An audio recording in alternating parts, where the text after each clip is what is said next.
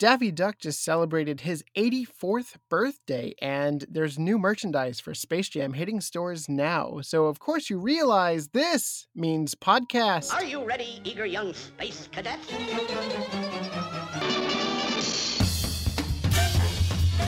Meep, meep.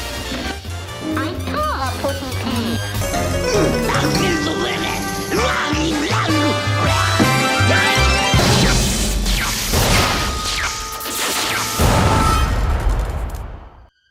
Where's the kaboom? There was supposed to be an earth shattering kaboom. With me today is fellow Looney Tunes aficionado and YouTube commenter on the classic shorts, Anthony from Anthony's Animation Talk. Hi, Anthony. Welcome to the show. G'day, how are ya? I'm good. So you're in Australia, correct? That's right. I mean, I thought the g'day would be a good uh, giveaway. Thing. It was, But, yes. yeah, yeah. I'm down under. Excellent. Thank you for joining me on this wonderful discussion of Daffy Duck. But first, we're going to touch on some Looney Tunes news. That would include some new Pop Funkos that were just released for Space Jam, a new legacy. Those are hitting stores now, and you can get your very own Coach Daffy, sticking with Daffy, as he's wearing his suit and tie look. And I really love the colors on him. Like that light blue looks really good on on him. It really stands out to me. And then we have a really fun Marvin the Martian. This is the first time we've, we're seeing Marvin the Martian related to this movie, and he looks really mad.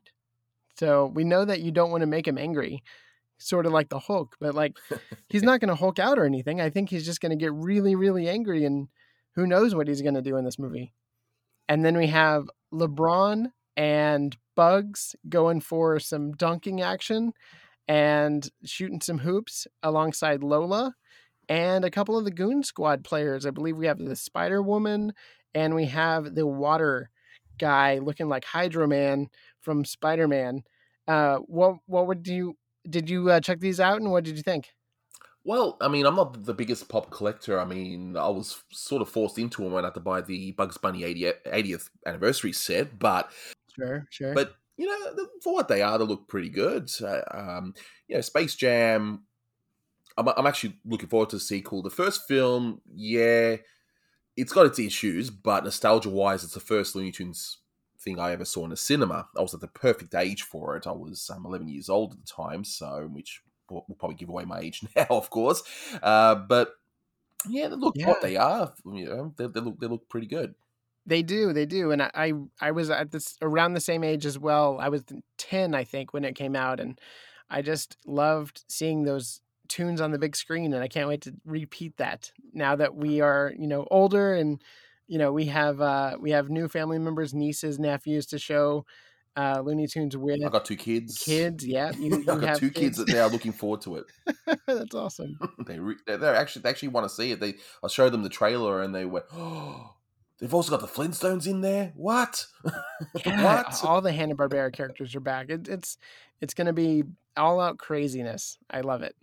Speaking of the movie, Oh. they are launching a Talenthouse contest, uh, which is really cool. This company is giving the fans to create inspired artwork that will then be used in the marketing of the movie, but also, uh, according to the rules, if you qualify, you could win up to $2,000 for your entry, which is a really cool reward, I think, for you know, putting yourself out there in an artistic way. So, calling all artists, if you are interested in this, go to talenthouse.com and then search for the Space Jam logo to find out more details on that. Are you artistically inclined and did you want to try to submit something on your own? I'll probably sit this out, but uh, you know, I, I, I would I would actually be curious to see um, what the winning uh, entries will look like. It'll, it'll be, uh, I reckon, it'll be pretty cool. Yeah, of course. I'm looking forward to all of the entries as well and and what they choose. I I love a good piece of fan art. And speaking of, when Daffy Duck turned 84, there was a celebration online and social media where people took to their pens and pencils and grafted out a Daffy Duck and Looney Tunes celebration for him. But not much happened outside of that, which is really in really interesting when compared to Bugs's 80th, mm. where we had a big campaign around new merchandise and new shoes and all of this really fun stuff. And as you said, the Pop Funkos, that was for his 80th. So I'm wondering if they're going to do that for his 85th because you know how studios like to, you know, have it around 5-year intervals. Well, maybe, maybe. Maybe. I hope. I hope. Uh, I mean, uh, what I can tell you, if you're looking forward to some sort of a, a Blu-ray set similar to what we had, signs are not looking good right now. Sadly, because w one of the people behind that box set, Jerry Beck, has pretty much confirmed that not really much is on the table. But a lot of it is due to COVID, um, sadly. But who knows? Maybe they'll change their mind. They've still got time to do things. They've remastered so many shorts now for HBO Max, so Right. it shouldn't be too much of an effort to make an 85th anniversary uh, Daffy Duck set. I would- would think anyway. Right, I would agree. I don't think it would take very much effort at all and they could just slap new artwork on the cover like they did with Bugs and put it out there for fans. I, I would I would love to own some original Daffy cartoons that may or may not have been in the Golden Collection as we were talking about earlier. One of those is Porky's Duck Hunt, which is a little absurd that that has never been restored in a way that you could buy. I think I think it was actually on the like Essential Daffy Duck DVD. Am I am I mistaken? I believe it was, yeah, yeah. Um, I mean, I'll have to have to double check, but I I believe that yeah, it was on that particular set. Um, but yeah, it, wasn't. It was on the Essential Daffy Duck, but it was also on the Porky Pig 101 DVD set because, of course, the starring character was Porky, their major star at the time. But it was restored, but I don't think I've seen it in HD. Uh, but yeah, in terms of physical media, yeah, it's DVD only. That's what it was. Okay, so I have the Golden Collection and the Platinum Collection, and neither of those contained this short. And to me, that's a travesty because there's no good commentary associated with this. And this is the first appearance of Daffy Duck. It should be, you know, on a on a altar all to itself. But again, like Daffy, it's a little cursed. I would like to discuss with Yeah. you uh, Porky's Duck Hunt uh, from 1937. it's me again. This is a, a co-direction between Bob Clampett and Tex Avery. This is the Wacky Daffy and the first time that Mel Blanc voiced the character of Daffy Duck And Porky. And Porky Pig. That's correct. So he voiced both of them Yep. in this really fun and the the characterization is like a Hugh Herbert inspiration. Uh, he was an actor back in the 1930s, and a lot of characters around that era were also inspired by performances of his. Uh, also, as uh, Moe from the Three Stooges, and the Wacky Daffy persona is just one of everyone's favorite Them Looney silly Tunes. ducks going south every winter, north in the summer, south in the winter, north in the summer, south in the winter. Eh, they're in a rut. Confidentially, folks, I ain't going south this winter. I'm going to stick around and check up on this winter business. the way Daffy is able to enter a scene and it just be off the walls and off the rails is just so fun. And I really love his pairing of Porky because that will come into play later. But here, Porky is just a hunter. Kind of like how in A Wild Hare we had Bugs Bunny going up against Elmer Fudd.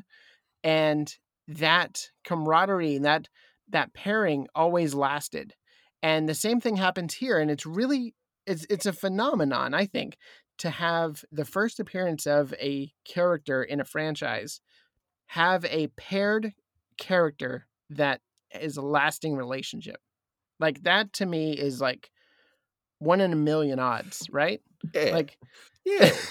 there are so many characters in Looney Tunes that they could have paired him with, and they choose. They obviously Porky is the one that started it all. Yeah. So I can explain to you what happened. I mean, I mean, essentially, you know, um, for the longest time, Warner's didn't really have a great starring character at all. They were with an- another studio. They created the Bosko cartoons. They left. Um, so Leon Schlesinger created his own studio, poached all these different artists from you know Disney and wherever, and you think, all right, make me a star, and of course, who they create, Buddy, and, and which is I'm sure a podcast you topic you're not going to be doing anytime soon, given how annoying, how awful the character actually is. It's bl- so bland. Yes. But after that, when they realized Buddy wasn't actually working, they were trying all these new other new characters, and they they put, put all their bet on this character called Beans, and Beans was just a typical 30s character, but they also paired him with another character called Porky, who was in it, haven't got a hat, and Porky's stutter and just the fact it was a pig, something completely different, took off very well with the audiences. So that was the case for a while. Plus, Tex Avery had arrived, so it was all everything coming together. Um, but not long after, they just create this cartoon called, uh, you know, Porky's Duck Hunt. Uh, which which has wonderful animation by Bob Clampett in it as well. The original idea actually was that it was just going to be heaps of ducks, right. uh, and which you, get- you sort of get a sign of at the end where you see these ducks make this funny little sky sign or wherever it was. But I think it was Clampett. So I'm just going off memory. here, I do apologize. Um, that said, oh, why don't we just why don't we just focus on one duck? Right. And they just make created this Daffy, Daffy Duck.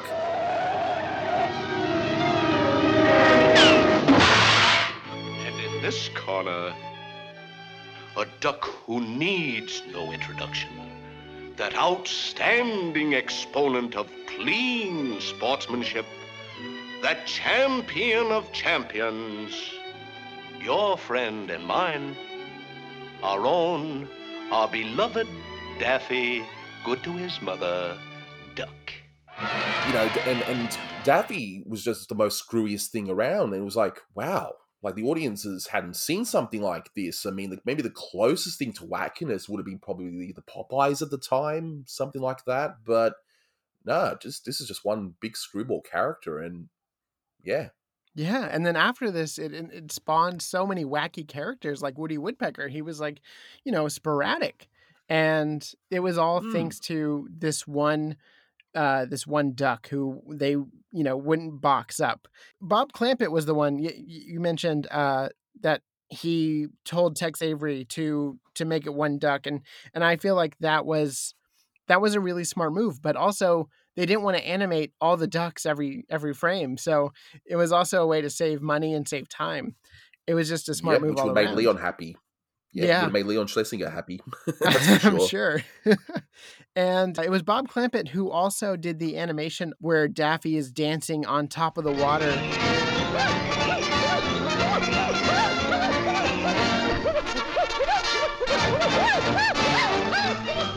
It's just so funny and so f- energetic. Like it makes you want to get up and like just cheer this character on. I'm sure that that's exactly what happened in the 30s.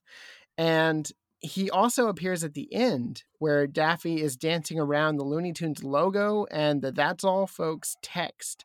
And we've never seen anything like that before until this short. And it was groundbreaking, I think, because it really made the character pop out of the short for people. Mm. Like there was no other character that was in your face like this. And he just happened to be Daffy Duck and he turned into a really well-rounded character. Yeah, exactly. But I'll tell you something that was really interesting, and this this is because what I'm doing on my channel. I mean, um, I'm I'm of course reviewing every single Looney Tunes in order, and I'm noticing a few very interesting things by doing it that way. And one of which involves Daffy Duck. So they introduce him in Porky's Duck Hunt, and they never thought this was going to be a recurring character. They just went in and just you know did their jobs. I mean, Schlesinger loved the pigs, so that's why they're making Porky pigs, you know. But when it came to Daffy, there was no real plan to uh, keep going with this character or anything. But because the response was so huge, they decided to, of course, make more. And it took a while before the next one uh, came out, which is fair enough because these things take time to make. But the interesting thing was, you'd think that with such a character getting all this you know, rave reviews from from the audiences, they didn't actually make that many. They paired him in a few. Uh, I- think Tex only did like two more, Um, Chuck Jones Mhm. did one um, at, at the time in the 30s at least, and then Bob Clampett did a few, um, teaming him up with uh, Porky, but that's it. There was just there wasn't that many, so that was a huge surprise. It was only until like 41, like 40, 41, where they started to use him more and more, but it was just so weird that he's actually not in that many cartoons in the 30s. Wow, that is surprising. Yeah. Especially because he has like a long storied career with all the other characters. Like it's it's really phenomenal that he was almost sidelined for a good portion of it. But I guess I think it was because Bugs Bunny was introduced and he started getting all the attention. Not quite, no. Bugs That Bunny might have been why. Yeah, no, no. Uh, Bugs Bunny was in the forties, and so in, in the thirties, again, like the late thirties, you, you you'd, again you'd think, why isn't this character that was proven so popular with the audiences? Why didn't they reuse him? Why didn't they give him his own series? Um, because if you look at a lot of the Bob Clampett cartoons, because he was stuck doing Porky Pigs, and eventually he did get sick of them to the point where he would even sideline Porky for most of the cartoon. He would have all these other wacky characters, like these wacky cats, like cat surgeons in one, and all sorts of weird, like fish characters and everything. But you could have easily had Daffy in there, and it's just weird. Like, why didn't you just use Daffy? you know, but uh, but Bugs, Sure, sure. Bugs would eventually Well, I was thinking sup- supplant. Would, would the, Bugs would actually overtake Porky as their starring character. Right. Daffy was just there. Which is weird. Right. I was thinking uh, because Happy Rabbit was introduced in 1939, and with these taking so long to animate, I believe it was eight months, uh, according to Mel Blanc. Um, yeah, give or take. that- yeah. they were they were concentrating on other characters. So yeah, I mean, uh, obviously different teams got to work on different characters and and there was a whole department that Bob Clampett was in charge of that was the Daffy Duck department. and uh, eventually in the 40s that would get taken over by McKimson. And uh, that gave us a different version of Daffy, which is really fun. But first I want to talk about Daffy's name. It's surprisingly to me, he was named after the brother of a big baseball star for the Cardinals. so the Cardinals baseball player in question, his name is Dizzy Dean.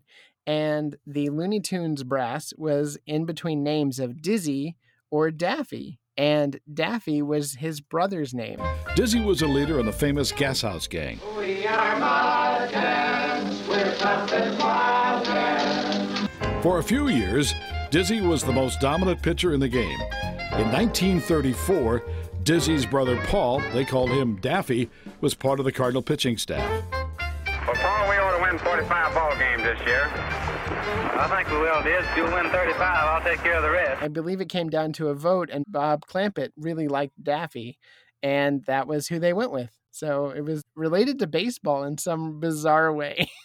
yeah, that's that. That is weird. Um, that that doesn't really surprise me at all. I mean, just the, the names come from the most um, interesting places. Like Bugs Bunny came from Ben Hardaway, but um, where he had a nickname of Bugs, like Bugs's Bunny. So here, yeah, it wouldn't surprise right, me. right. They just found something. Just oh, this sounds good. Let's use that. and it does. It sounds great. It's a it's, it's a classy name.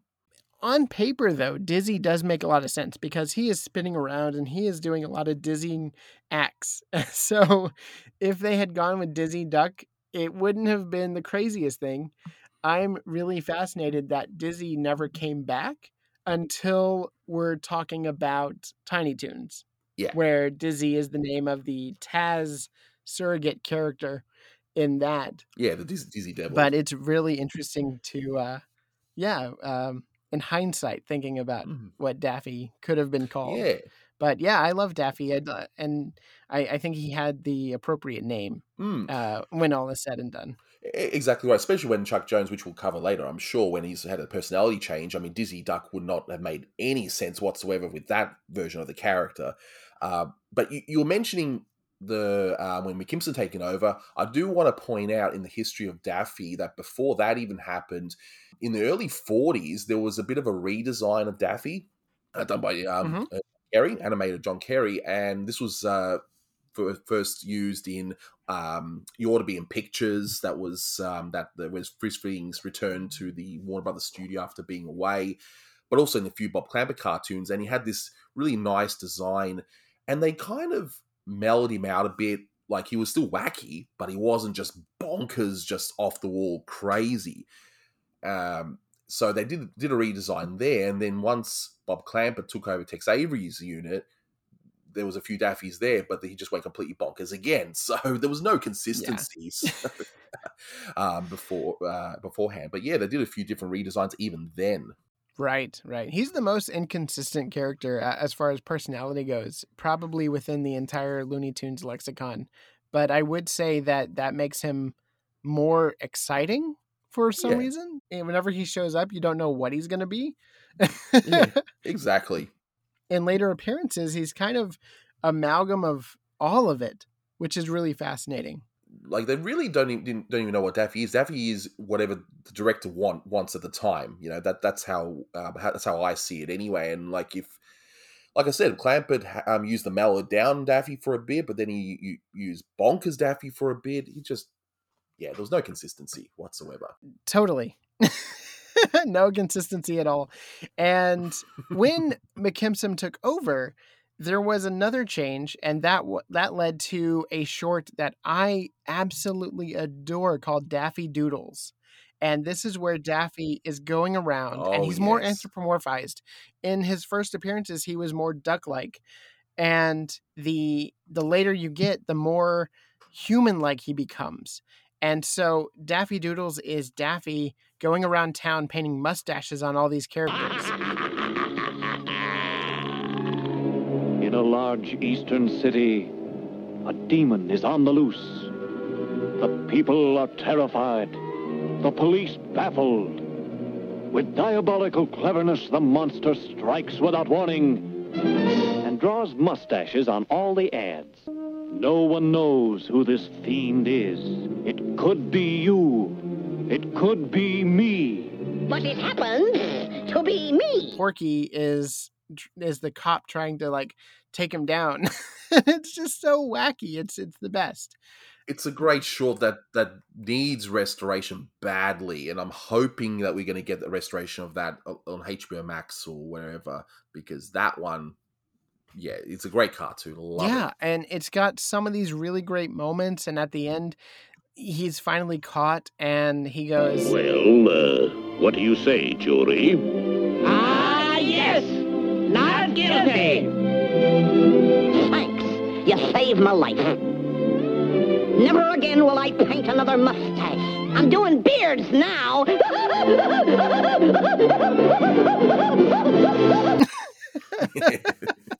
and it's just so funny. It's like it just it hits those right notes for me and it makes me laugh every time I watch it.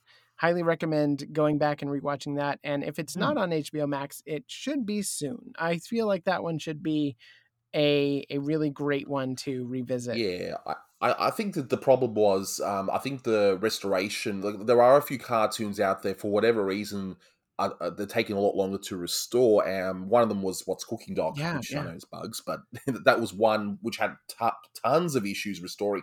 I feel the fa- the reason Daffy Doodles is not available now is because it must be problematic to restore because there's nothing, there's no racial insensi- insensitivity that I know of in that one. There's nothing. No, I I, it- I just revisited it. It's clean. Yeah, so that would to me is probably the only reason it's not available yet. They must have a tough time actually restoring it. Maybe the elements are just not that good, but fingers crossed we'll uh, see it soon.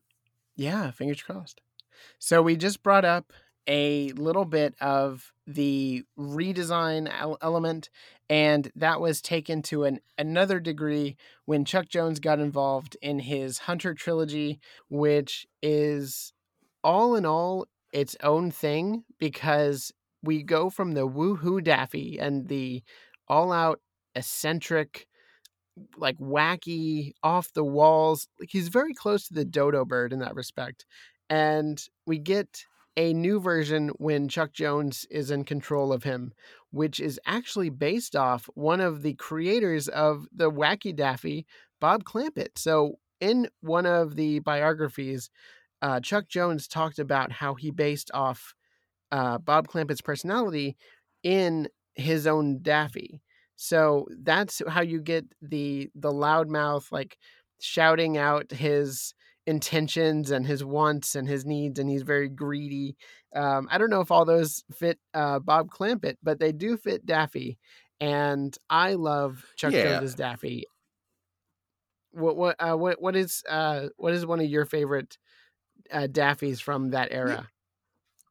Yeah, I mean, look, I, I mean, I will point out two things. You just got to be aware that um, with uh, what Chuck Jones has written and what even Bob Clampett's written, um, is that as they got older, they started to say things that were, weren't quite true. They would sort of uh, twist things a little bit. I'm, I'm, I actually don't know whether what uh, Chuck says said here was uh, true or not, because he, him and Bob had a huge falling out. There was Right. you know, and um, it was over Bob ge- ge- uh, being promoted to director and Chuck what was an uncredited co-director for a while, and he was just had that chip on his shoulder for, for the longest time. But that's that could be a whole nother podcast, believe me, about the Jones Clampett rivalry. But um, I I can drama at Termite Terrace. yeah, exactly. I mean, I can see, I can sort of see it though. I mean, i, I would say that um, it could be true. I would have to, um, I have to verify. But to get to your question though, you know, which, you know, which are my favorites of this period? Look, I do like the Hunter trilogy.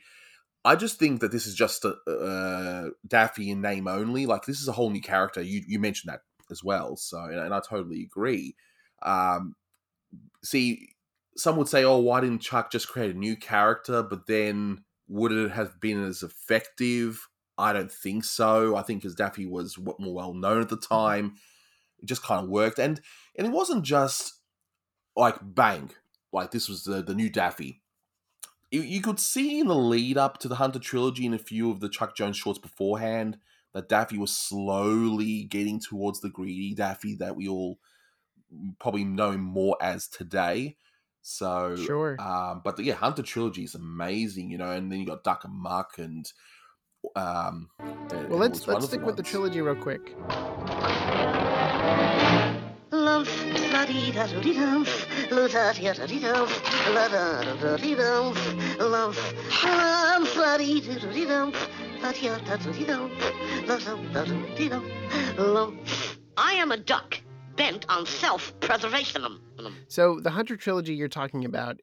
makes up of the the Rabbit Fire short, Rabbit Seasoning, and Duck Rabbit Duck. Obviously, the Duck Season, Rabbit Season, changing of the boarded up signs is what people know that from, Yeah. and it is iconic.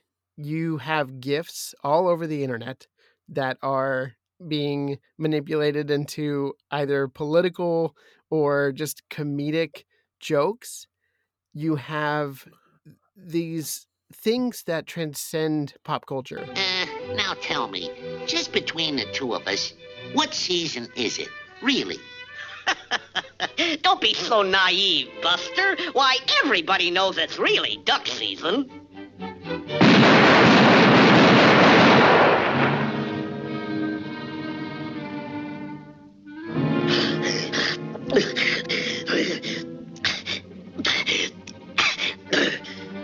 You're despicable. The tension here between these two characters is definitely in the zeitgeist.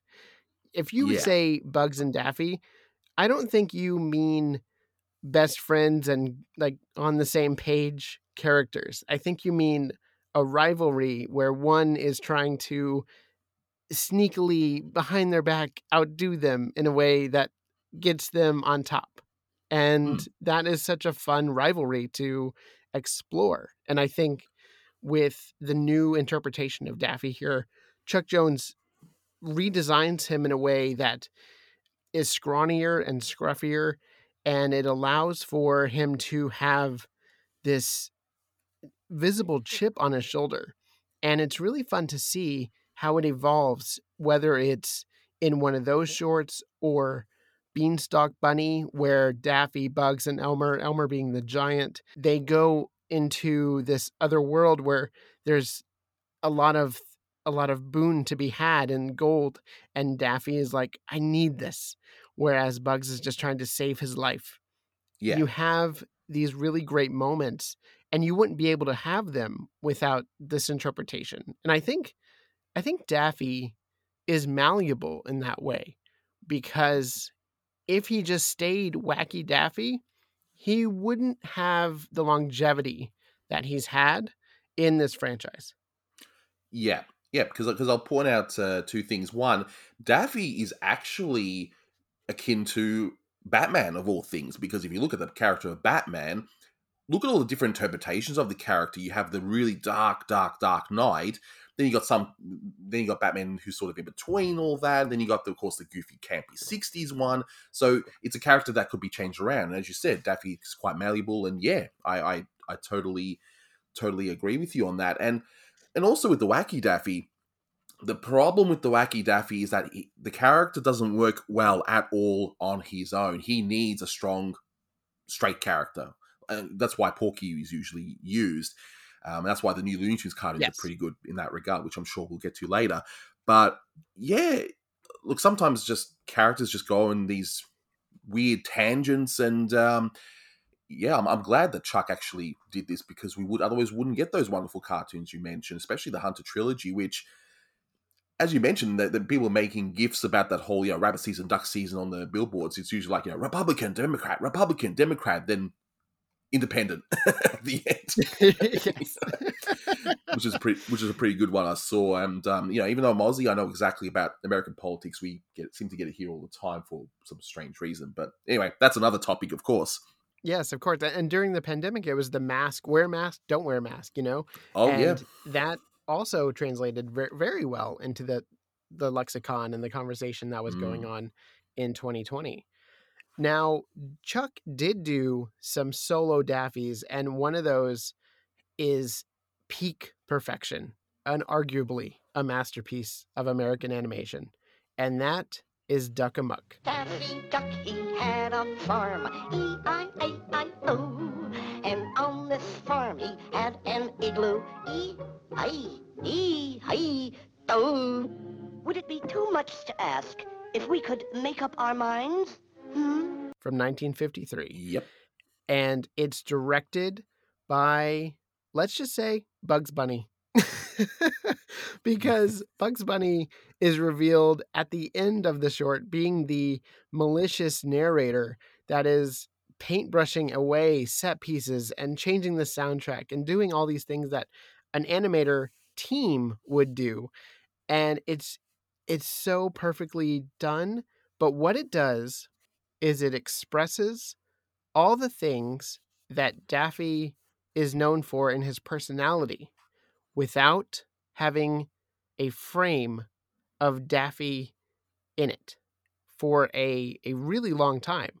So the the character of Daffy being the duck and you know having that presence on screen is for I want to say 50% or maybe even more uh where it's just either his beak on some random creature like thing or it's it's a changing of what we know a character can be.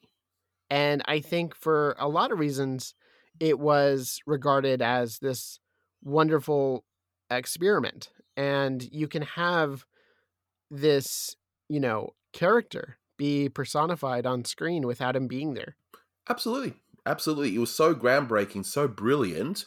You know, and I find myself revisiting this cartoon. I mean, yeah, it, it, it was what some might say. Oh, it's overplayed, but it's for a good reason. It is, it is, it is darn good. It really is a masterpiece of uh, comedic timing, and you know, the backgrounds are amazing, and just uh, if you if you watch these cartoons more or less in order, you really haven't seen anything like this prior. And in fact, Chuck himself couldn't even repeat its success later on when he did it with uh, Bugs Bunny in Rabbit Ram- Rampage, so Rabbit Rampage right. rather, and right. It, and that didn't quite really work out that well. Um, it seems to me that this would can only work with this version of Daffy because if it was still the Screwball character, as mentioned before, like nah, this this definitely couldn't work because if it was Screwball Daffy, he would have just probably left the paper and just hit, hit Bugs Bunny on the head with a mallet or something. End of cartoon. I mean, that's that doesn't really work. But as it is, man, I could watch that cartoon so many times. It's it's, it's incredible. Oh yeah, it's- it's definitely funny and holds up. And in 1999, that short was selected for preservation in the United States National Film Registry. So that just goes to show you the the depth of love for this short, and it's unequated. Yeah, no, so it should. It should definitely be in there. 100%. All right, let's get this picture started.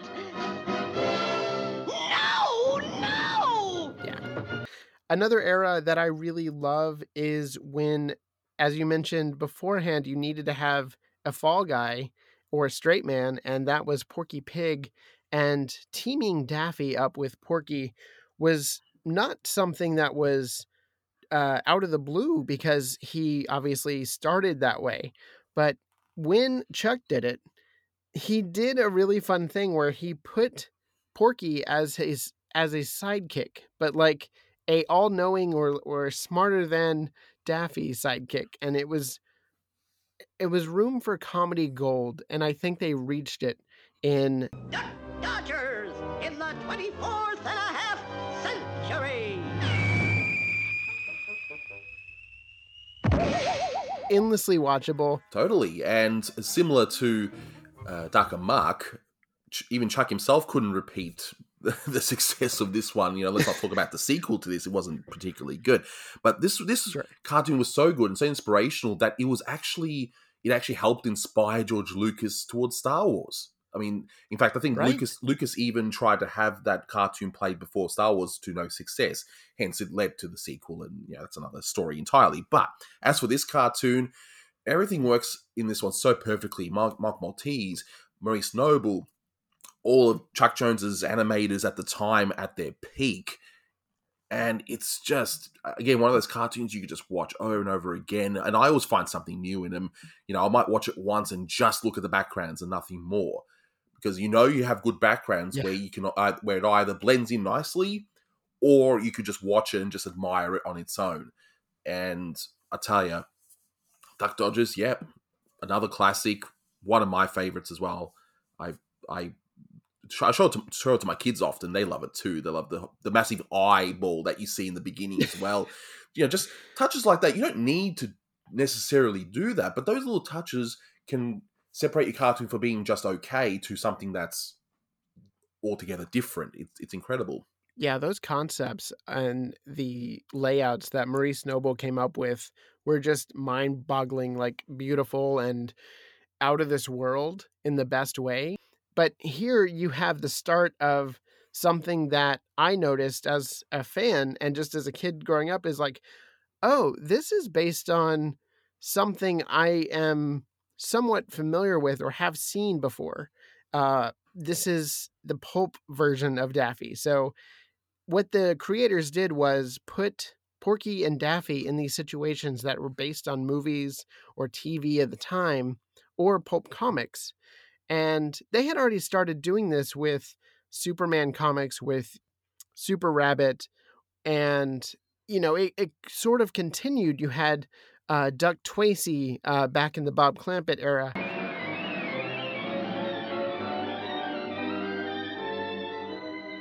I'm gonna pin it on you, see? I'm gonna pin it on you. I'll pin it on you, or my name ain't Duck Tracy. it just elevated itself with all of these uh, Duck Dodgers, Daffy Hood, the Scarlet Pumpernickel, Drip Along Daffy, Rocket Squad. Um, there, there's just it's it's a really nice thing to see parody done well. I will say, and these shorts do it well. I'm a space cop. My name's Monday. My partner's name is Tuesday. He always follows me. With Wednesday, January 23rd, 10:26 p.m. It's, it's uh, 1028. Like I said, it was 10:28 p.m. ho ho and ha ha, eh? I'll ho ho and ha ha you, fat friar. With my trusty quarterstaff. Actually, it's a buck and a quarter quarterstaff, but I'm not telling him that. Ho, ha ha, guard,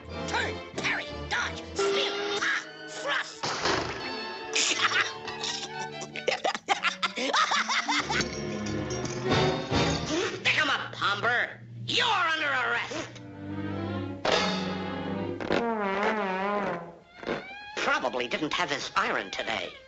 Anchoring for trouble, eh? Well, I would like... I would like... I would like a trip to Europe. I would like to introduce myself. Rip along Daffy's the name. Have a drink. Awfully decent of you. Two of the usual. Yes, sir. The Lord High Chamberlain was simply furious. I'm uh, sp- uh, simply furious. But my lady Melissa was simply delighted. I'm simply delighted. Keep away from that masked band, uh, that desperado, uh, that masked stinker. Drink. Oh, deputy. Deputy. What is it, sheriff friend? Prairie pal? Bu- bu- Drink. We- why, thank you. But one day, the Lord High Chamberlain got an idea. He would marry Melissa to the Grand Duke.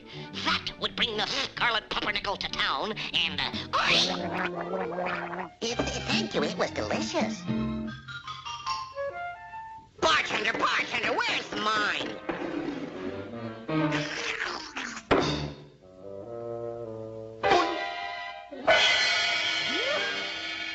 Mary had a little lamb. Its fleece was white as snow.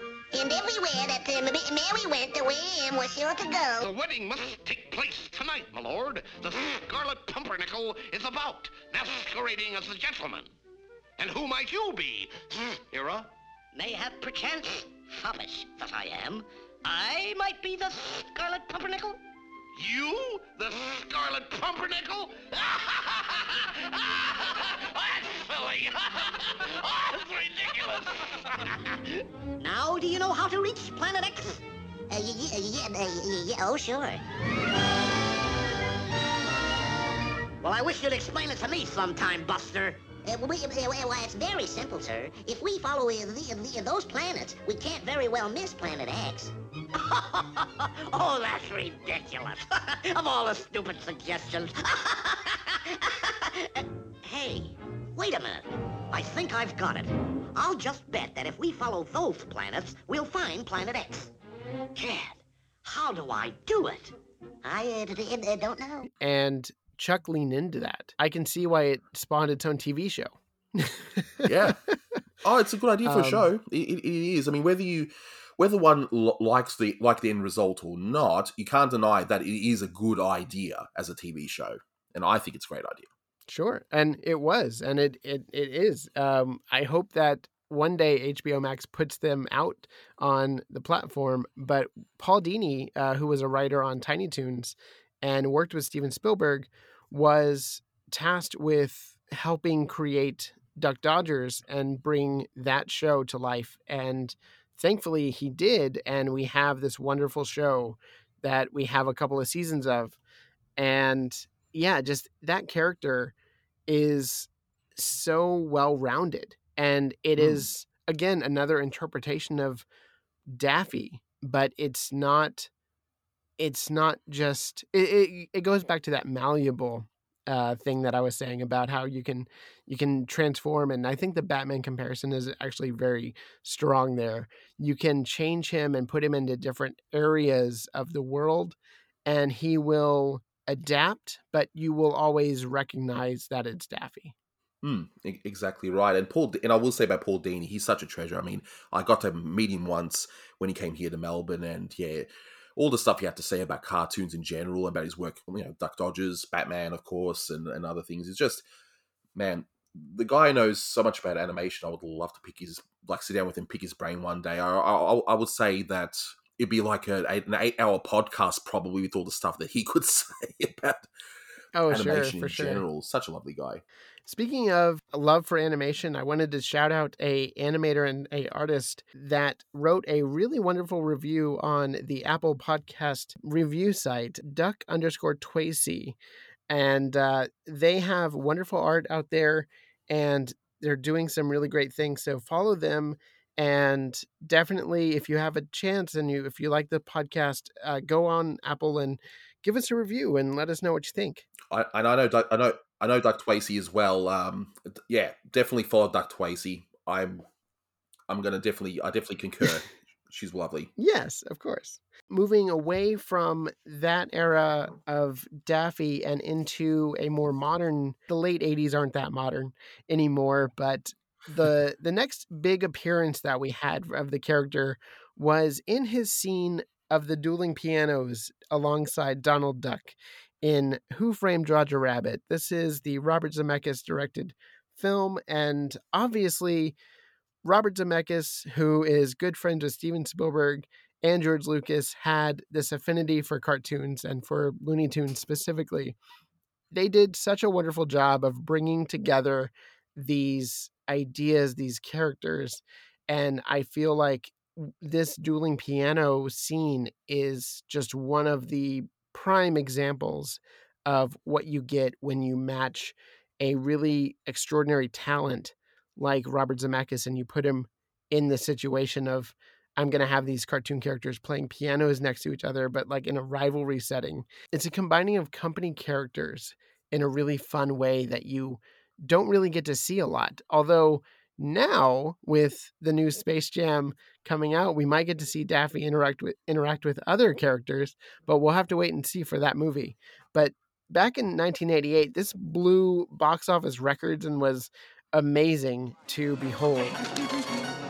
I've worked with a lot of wise wisecrackers, but you are despicable.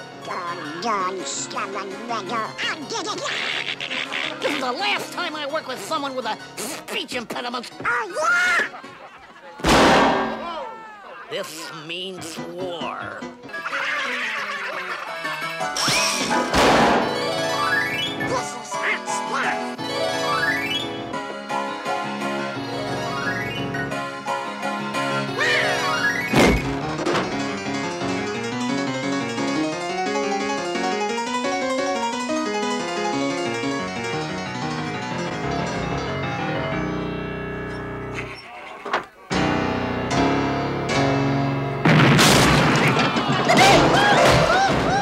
What are your thoughts on this scene from Who Framed Roger Rabbit? Yeah, I mean, I've got a few things to say about it, actually. I mean, first of all, to put things into context, uh, between those masterpieces of the 50s by Chuck Jones to 1988, Daffy was just in a low point. He was in these abysmal to, to, to Paddy Freleng and Seven Arts cartoons teamed up with Speedy, where he was just just the, it's the worst characterization. He was just greedy, greedy, just awful.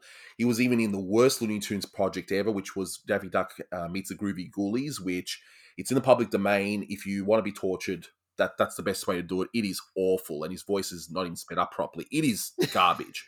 um, then, then you know, Bugs will take the spotlight for a bit in these few compilation cartoons, and then 1988, you got, of course, Quackbusters, and you got also this this wonderful scene, which in itself has an interesting history.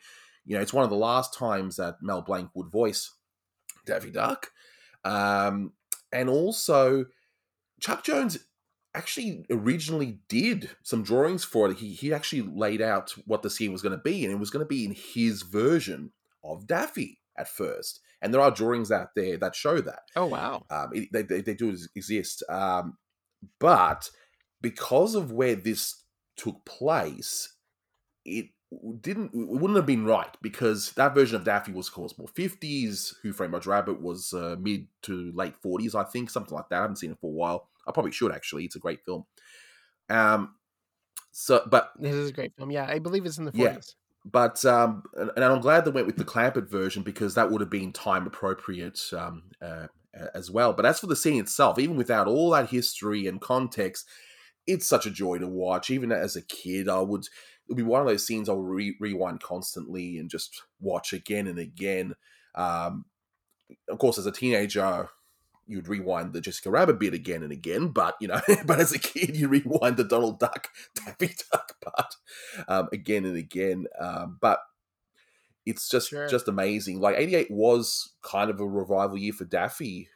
Um, yeah, you had the Quackbusters, you had this scene, and it was also the the year of this VHS tape that was released that I, I used to watch time and time again called Daffy with an exclamation mark. He had his shades on. He was just cool. He was back. I did not have that Daffy Duck with an exclamation mark set, but I did have Gremlins 2. Stop the music! Meh. What's up, Duck? What's up? I'll tell you what's up. I'm taking charge here. That's what's up. Fifty years of you hot in the spotlight is enough. I am riding the shield from now on because I personally have all the talent around here. Gremlins 2 had a intro directed by Chuck Jones that has Daffy wanting to again steal the spotlight from Bugs and introduce Gremlins uh, to audiences. This was one of the last collaborations of Chuck Jones and the Looney Tunes, but Chuck had a really strong affinity for wanting to be a part of the projects that these characters were involved with, which is really great. And Joe Dante, who directed Gremlins and Gremlins 2, put Chuck Jones in a special cameo, uh, if you will, scene in the first film. And so to have him direct a scene uh, alongside him for the intro for the second movie is just so, so wonderful. So great to see. And he would later go on to direct Looney Tunes Back in Action in 2003. Um, but that would be me skipping over Space Jam. We can't do that. So in 1996, Daffy Duck starred alongside Bugs Bunny and Michael Jordan in Space Jam. Power forward, the Quackster of the courts, Daffy Duck. Thank you! Thank you! Very funny. Let's all laugh at the duck. This was D. Bradley Baker's first turn as the Duck. Notably, we had had some other voice actors take over the roles. Um, Jeff Bergman, for example, was Daffy in the Gremlins 2, a new batch uh, scene. But for D. Bradley Baker, this was the first time, and this was a big deal because this was a feature length movie that was unlike anything we've ever seen before. And to have a new voice actor come in, I'm sure there was a lot of pressure on him. And I didn't feel that this was an out of place voice. It, I thought this was Daffy. I thought this, I mean, as a kid, I thought this was Mel Blanc still, which is phenomenal work by D. Bradley Baker. The view back here stinks. Whoa! Oh, what? We're right in front of Michael's house. I knew that. Shh. Okay, let's go in this way. I say let's go in that way. He just never lines. I must be very, very close.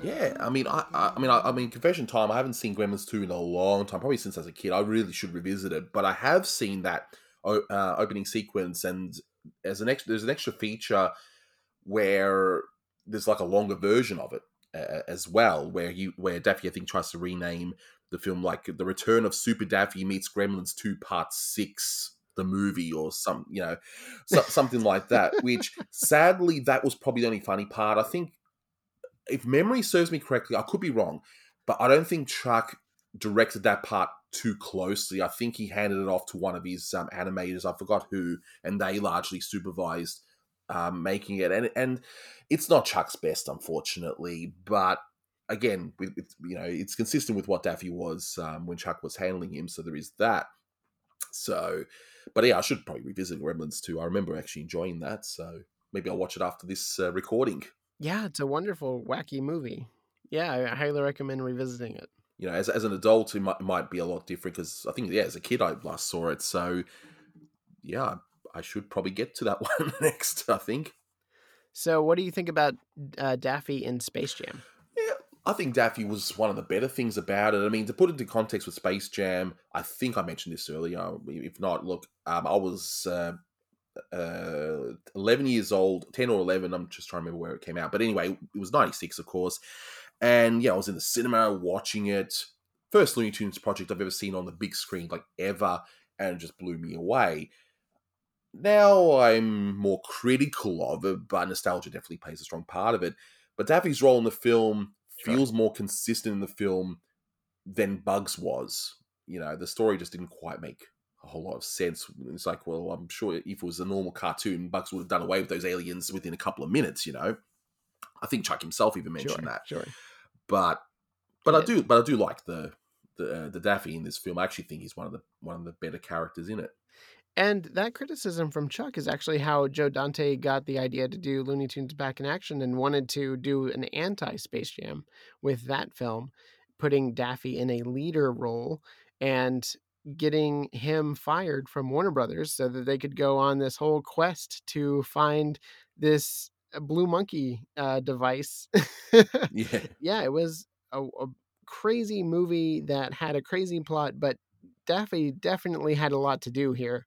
I believe Daffy is a underdog in most projects, and to see him be given the spotlight here is really unique, and and I'm glad it exists. Yeah, I mean, considering the troubling production, in fact, Joe Dante refuses to talk about this particular movie, which I think it's a shame because I think he would have a lot of interesting stuff to say about it. But as for the film itself, admittedly, it's been a long time since I've actually um, seen it. I saw it once, I think maybe three, four years ago or something. I should probably revisit it. I remember the painting scenes were amazing. It felt like a like a proper Looney Tunes cartoon. The live action scenes were sort of hit and miss with me when I remember it, and but yeah, as you said, Daffy definitely had a lot more to do here, and I and I think that worked in the film's favor. But ultimately, I felt the film was a bit bit too uneven, you know, and and and given the production issues, I Yeah. I'm not surprised. Yeah. That's fair. Um, I, I revisited it uh, last year and I had a fun time watching it. And, you know, uh, there, there's more moments that I like in it than not. So it's, I, and I feel like it's finding a new life with kids today. I know that there were a lot of kids clamoring over it and it started rising on the charts for Netflix when it was over there. And now it's on HBO Max. And I feel like it's getting talked about even more. I see people posting about it on Twitter Yeah. all the time, which is great. I I love seeing any project that Looney Tunes are involved getting acclaim like that. Yeah, I mean, I wonder if there's some kind of a mythical director's cut in a vault or something which would improve some of the film's uh, flaws. I, I doubt it, but that would be, that would be interesting though. Release the Dante cut. That's it. Let's let's we got to do the hashtag and hire hire big you know banners and fly them in the air. You know, Yep. Let- we got to set up that uh, GoFundMe. You know, don't worry about donating to these medical bills and all that stuff. No, no, no. Donate to this. We got we got to fly that banner. Release the Dante cut because that's clearly more important. Clearly. So that same year, 2003, was when the Duck Dodger series that we briefly touched upon was announced. Frozen in a time and space divide. But how would the universe survive?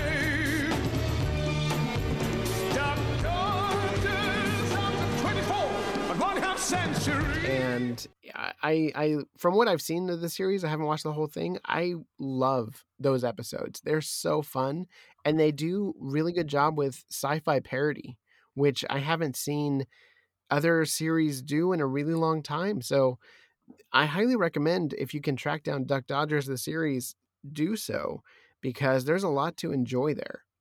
Now, Daffy also had a presence in Tiny Toons Adventures, and at he was a teacher at Acme Looniversity. Now, if that comes back, that would be really cool because we are getting a revamped version of Tiny Toons, and we'll see if OG Daffy makes an appearance because we have the older versions of the classic Tiny Toons leading that show. Now, one of those characters is a take on Daffy in Plucky Duck. This was a wonderful little iteration of the character and a little green duck voiced by Joe Alaskey. And perfection of comedy is what Plucky Duck was. I enjoyed all of those shorts as a kid. Water go down the hole, elevator go up. You're lucky, it's Plucky. I'm absolutely ducky. Other shows seem yucky now that Plucky's on the air. I'm wacky, I'm quacky, he's an egomaniac. Hamton plays the lackey of this stuff extraordinaire. Who knows the way to close his endless babbling beak. Drop an anvil down a planet's feathery physique. Him, roast him, the show will still be mosting.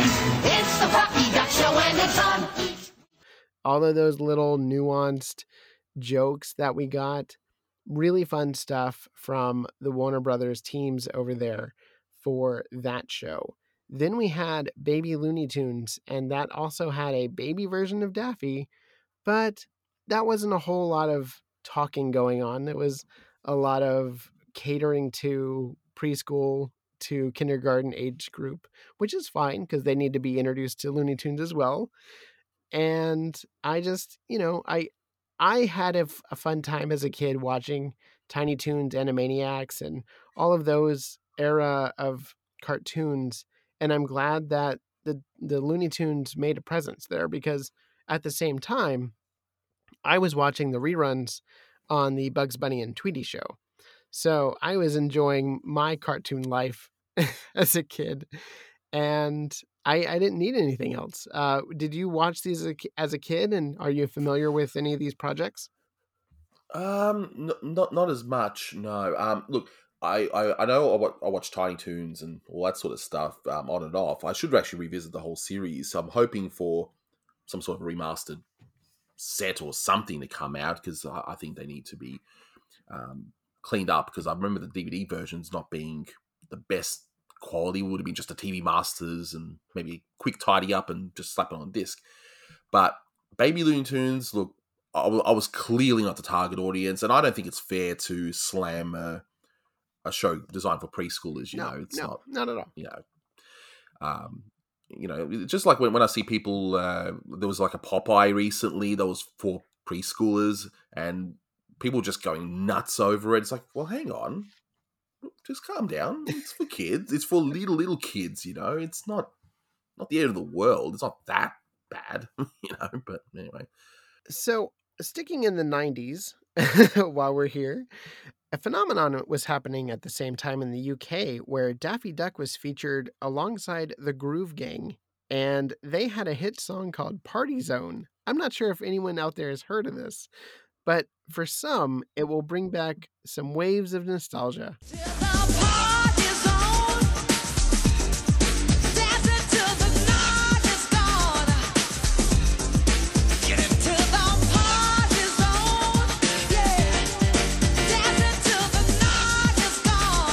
do it. Everybody's moving and grooving in the party zone all night long. Like a movie star in his groovy car. Gotta get into the family, it's not so far. Get the boogie tunes with the Looney Tunes. They're pumping and jumping in the room. Uh, have you ever heard this song, by the way? No, I hadn't even heard of it till you mentioned it, uh, to be honest. But then again, I'm not really surprised that they did this. I mean, they did all sorts of things with the Looney Tunes characters in the 90s where they would make them all dress up like skaters and or, or hip hop artists and all that sort of stuff. I remember all the t shirts with um, Tweety and Bugs Bunny wearing these baggy shorts and baggy singlet tops and, and, all, and all that stuff. Of course, the shades. Can't forget about the shades. Shades at the night as well, you know. It was definitely the fashion back then, for sure. But no, I hadn't actually heard this song, but I'm not surprised that they tried to do something like that. But yeah, I mean, he was with the Groovie Goolies in the 70s, so I'm not surprised he was with the what the the the Groovies. What what were they called again? The Daffy and the The Groove Gang. Groovy Gang. So Groovie Goolies to the Groovy Gang. So maybe they evolved, you know, similar to what the Bee Gees did over the years. So who knows? Maybe just And then there's another song where it's just credited as Daffy Duck featuring Bugs Bunny called Dynamite. And this song I actually like more. I don't know. It's really really bizarre. These electro songs just are delightful in their own like nostalgic way. But yeah, definitely on the album cover has the the hip hop version of Daffy and Bugs. they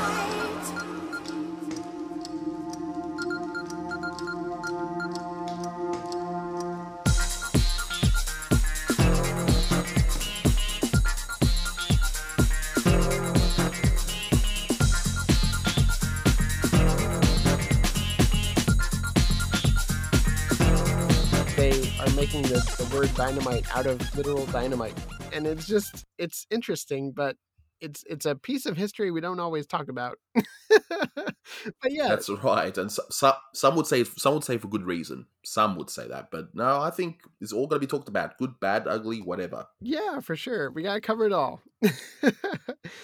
uh, speaking of covering it all, let's go into Daffy's Rhapsody.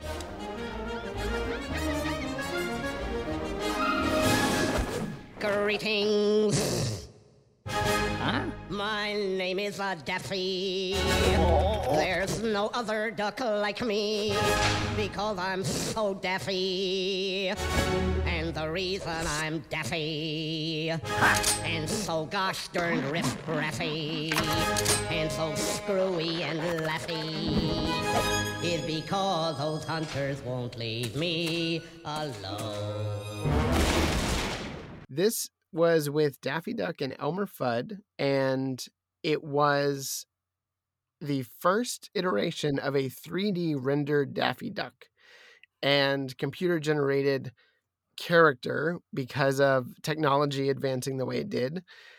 This also was a reissuing of an old recording from the 50s that Mel had recorded for a children's album really bizarre sticking with albums who knew that there were so many little like nuanced looney tune songs and dance numbers out there but here we are talking about daffy's rhapsody um so yeah this is Yeah. uh, singing singing uh, an archival recording as daffy duck is mel blanc and billy west provided the voice of elmer fudd Wow. Yeah. I mean, I saw the other one. I, I taught a tour Puddy Tat. I saw that one Mhm. where they used the archival Mel recording, and, and that was great.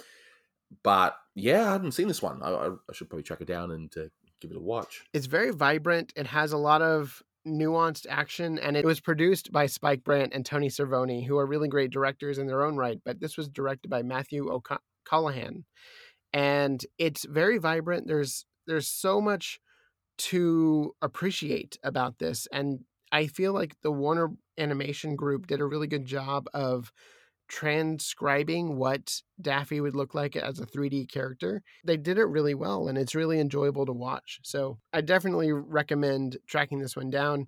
And it played in theaters before Journey to the Mysterious Island, which I unfortunately did not see in theaters.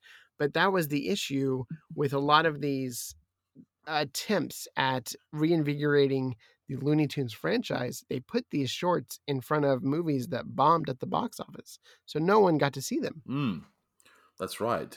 That's right. Yeah, because there was also a few like um, I think Roadrunner cartoons they did in CG as well, and they did, they did all sorts of stuff for, for what I remember. But I didn't really see them until were, until some of them came on home video later on. Exactly. Exactly.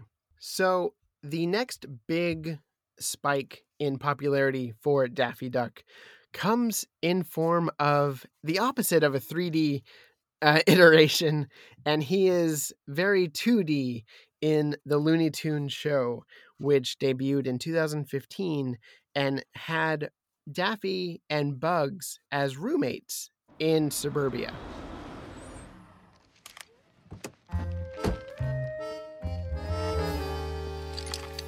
What the?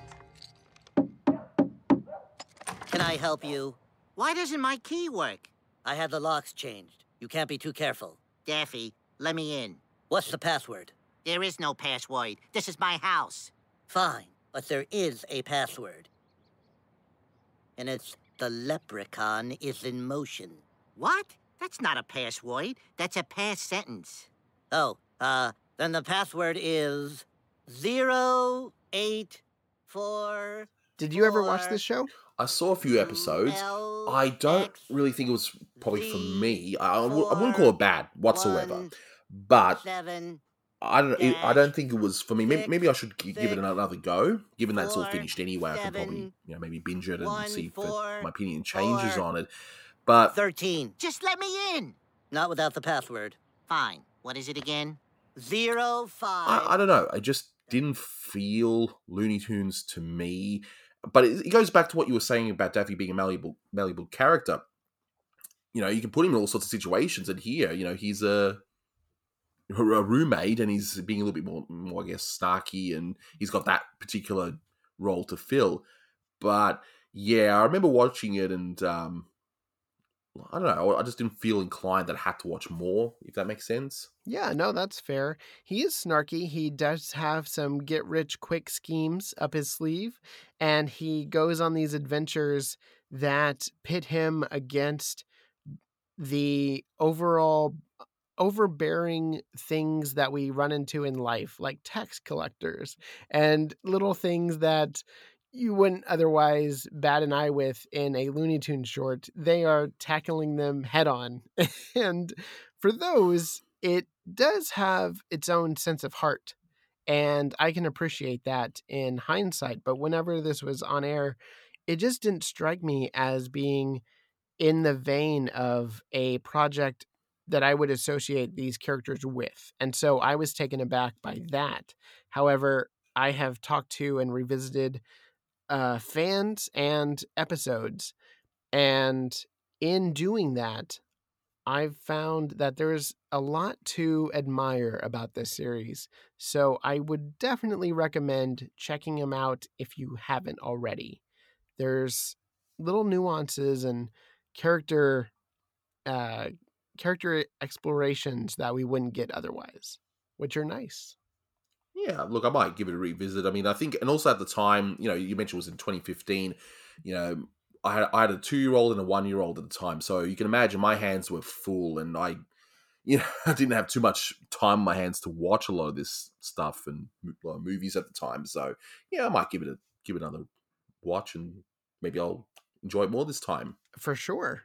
So in this series, Jeff Bergman provided the voice of Daffy, and I thought it was suitable for what they were going for. In the next series, the next revamp, it was originally called Wabbit and changed into New Looney Tunes. And that is where we got Dee Bradley Baker back from Space Jam from 1996. And with him voicing the character, they did something that was unique in that they paired him with Porky. Where are you, Doc? Wouldn't you know it, the formula still works. Where'd you go?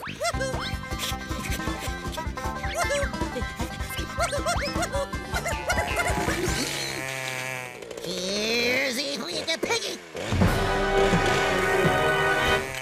And here's Daffy. This was this was really enjoyable to watch for the first time on HBO Max. I was unable to watch it because I didn't have Boomerang or Cartoon Network at the time, but seeing it in retrospective and seeing that this laid the groundwork for what would become the Porky and Daffy team ups in the new series, Looney Tunes Cartoons, I felt that they did a really good job at exploring the dynamic and building it up into something that people would want to see again. So, have you seen any of these? I saw a few odds and ends, um, and from what I saw, I thought thought it was pretty good for what it is. You know, and I know being aimed more for kids, I suppose the violence was a bit more toned down and, and all that. But for what it was, I, I enjoyed it. I haven't seen all of it, and this is the one where where Porky is really fat again, isn't he? Yes. Like they went, yeah, yeah. Um, so I like that they tried. They've, gone against what they had. Um, Porky had looked like for the longest time, so they made him really fat again. You know, because why not? you know, but uh, I don't really recall seeing too many Daffys though in in this one. I've seen a few pictures, like I said, with Porky. I just want to make sure I had the right series there. But I saw a few of the bugs, and I didn't didn't mind it. I might have to revisit this one along with the Looney Tunes show. But here it was always known as Wabbit, so I'm not sure if the new Looney Tunes uh, title was just an, an American thing that they changed it or not. But here I've always known it as Wabbit. You're lucky. I prefer Wabbit over New Looney Tunes anyway. So you get the best of both worlds. Yes, I do believe that that is a domestic changing of the title. I'm not sure why. I think they just needed Looney Tunes out there as a brand, and so they they changed the name. In keeping with that, Looney Tunes cartoons debuted in 2020 after a very long gestated announcement. We had this banner reveal of Bugs and it looked immaculate with a retro style for him. And it said 200 hours coming in the near future. And that turned out to be three years from then. But I absolutely love the new series, and Daffy Duck in it is going back to his screwball roots, but it's done in such an elegant way. And Eric Bauza does the best version of Daffy, in my opinion, since Mel Blanc did it. Can I help you? Why, sure you can help me. You can help me help you. How's that for a how do you do? Woohoo! Why are you knocking on my door this late at night? Oh, that wasn't me knocking, chum. That was the sound of opportunity knocking. And it's so fun to listen to, to watch, to see him go against Porky as a straight man. It's just endlessly um, enjoyable. Um, sir, sir, I, I need you to be be quiet and please take your laundry down, or I'll have to ask you to get out. And just where am I supposed to wash my dirty laundry? The post office? and I recently rewatched some of these to to prep, and I was just enjoying every second of these lush cartoons. Their backgrounds are immaculate. The character designs by Jim Soper are so good, and the voice work is on point. I just I can't recommend these Looney Tunes cartoons enough, and we have a third batch coming out this week, so we have even more to look forward to. Have you had a chance to watch any of these? I know HBO Max hasn't really gotten overseas very well. No, but I I have my I have my ways. Let me put it that way. Um, I don't want to say too much.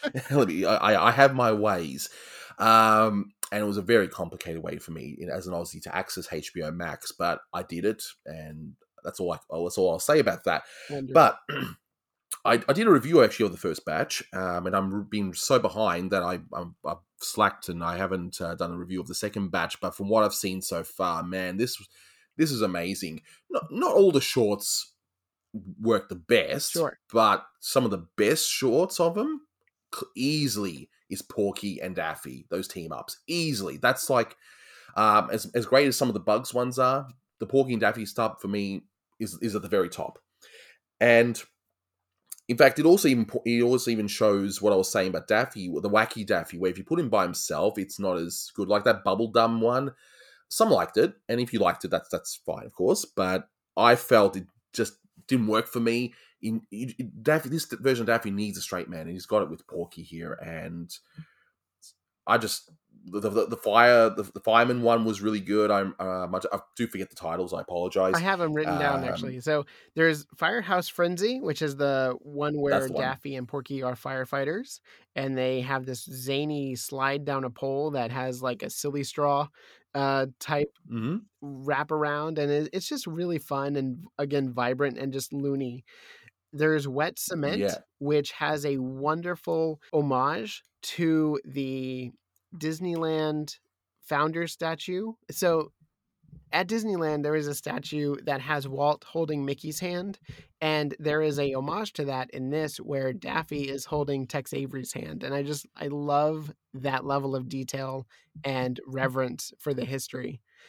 We also have Shower Shuffle, where Daffy and Porky are sharing the water main. Love that one. And is going uh, hot to cold, and they have to fight over who gets the, the hot water. I thought it was brilliant that one, absolutely brilliant. Um, it's such a great idea with split, splitting the screen in half and having yeah, Porky in one half, Daffy in the other half, and the action of one side will have a consequence on the other side, and vice versa. It was really good. It was it was a top notch cartoon that one. It was. There's Overdue Duck, which is Daffy having yeah. to return a book, but also be very quiet in the library, which is impossible. And there is a gentleman there who is very muscle bound and ready to.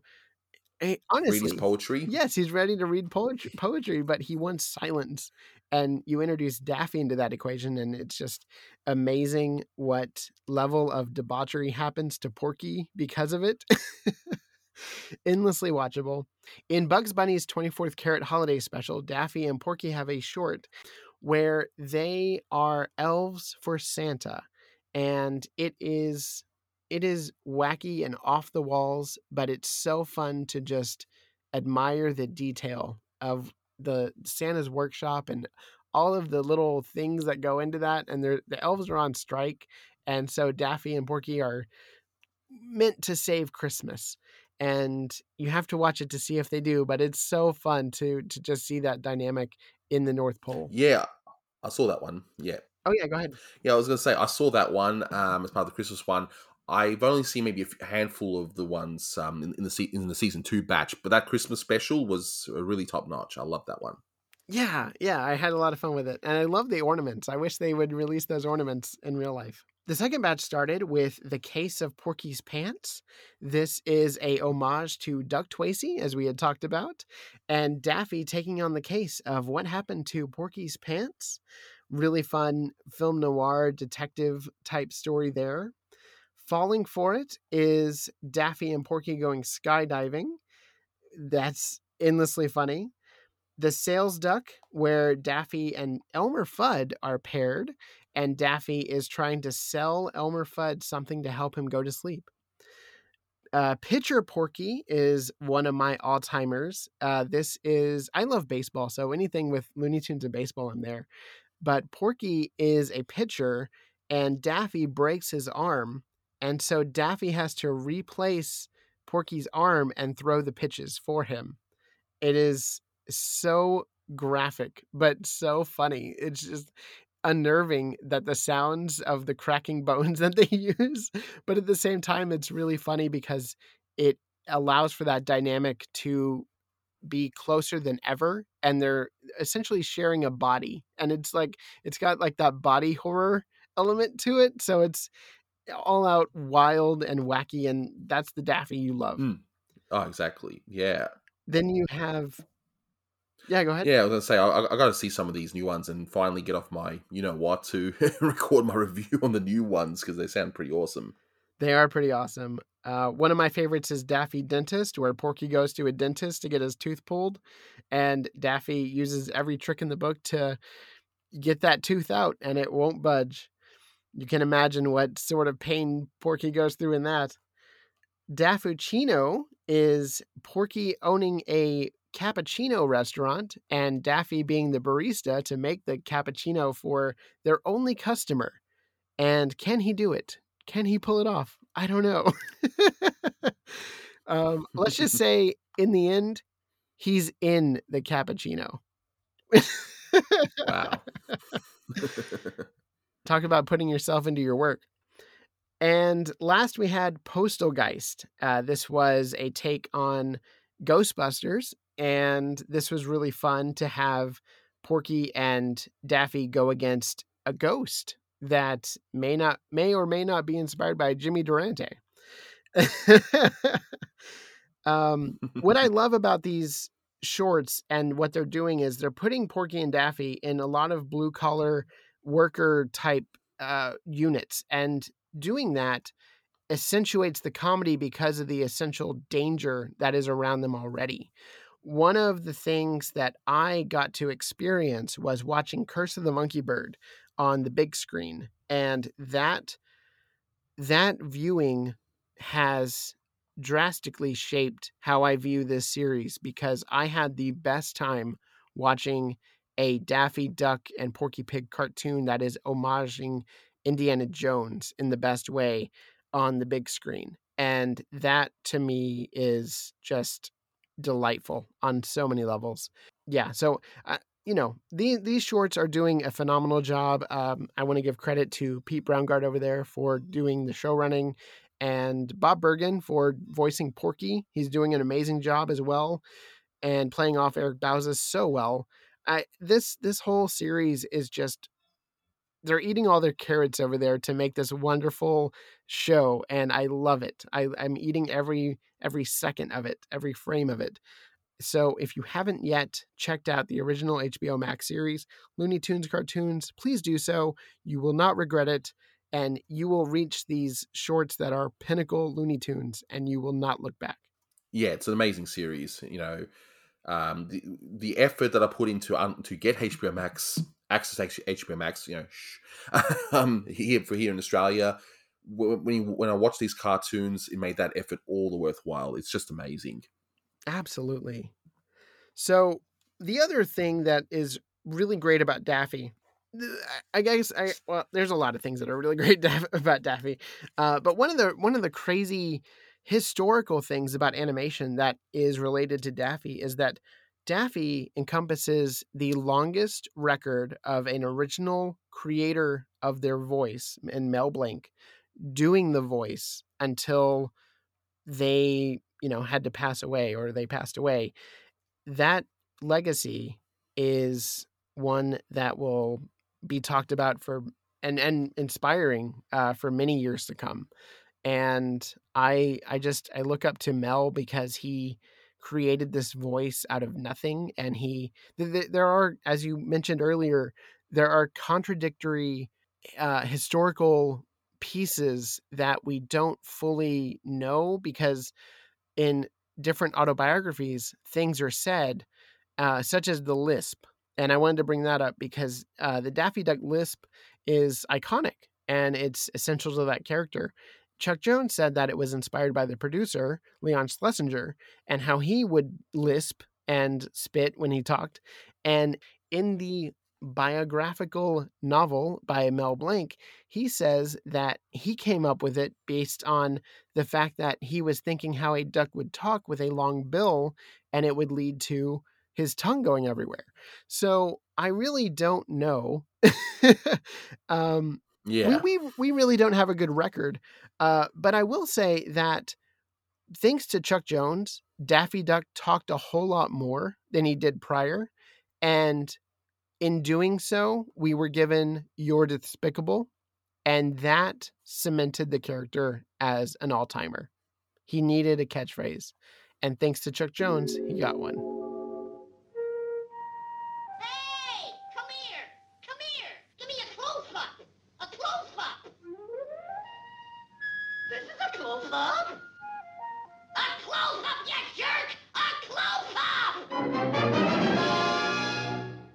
Thanks for the sour persimmons, cousin. Lot of hit, lot of history. There's a lot of history. A lot of history there. Yes. So I will leave that to you, dear listener. And the last thing I have to say about it is a famous quote by Chuck Jones. And this was his take on the character. He said, Bugs Bunny is who we want to be, and Daffy Duck is who we are. And no true words have ever been said. Anthony, where can people find you online? Okay, so I'm both on YouTube and I've also started up a a, a podcast as well, uh, where, where, we discuss long, longer topics.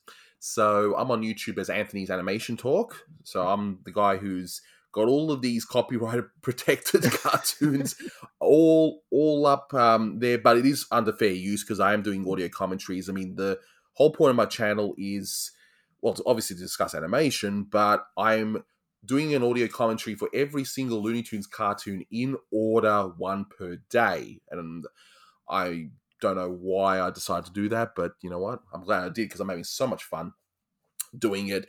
And at the time of this recording, uh, Super Rabbit of 1943 got released. So just to give you an idea that hey, there's still plenty more to go.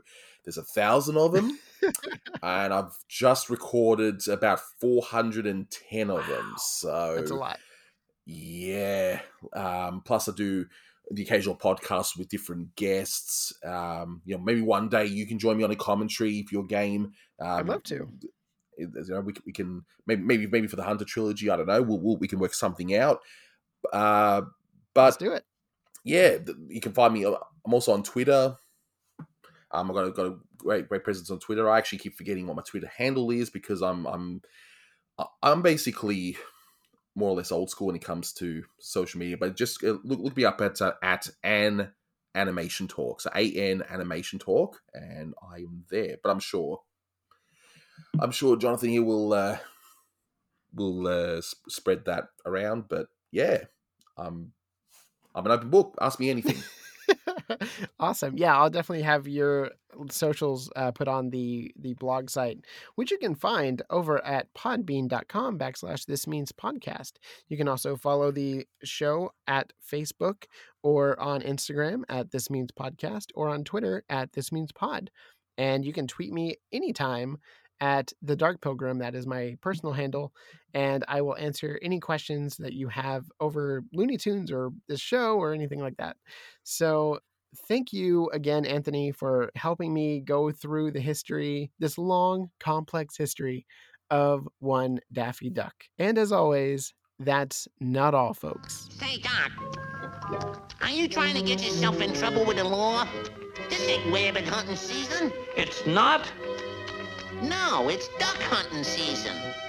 That, sir, is an investigated fabrication. It's rabbit season. Duck season. Rabbit season. Duck season. Rabbit season. Duck season. Rabbit season. Rabbit season. Duck season. Rabbit season. Let's try that again. I'm back. I know what you're looking for. A dream team. Sam, shoot the ball. Let's try that again, shall we?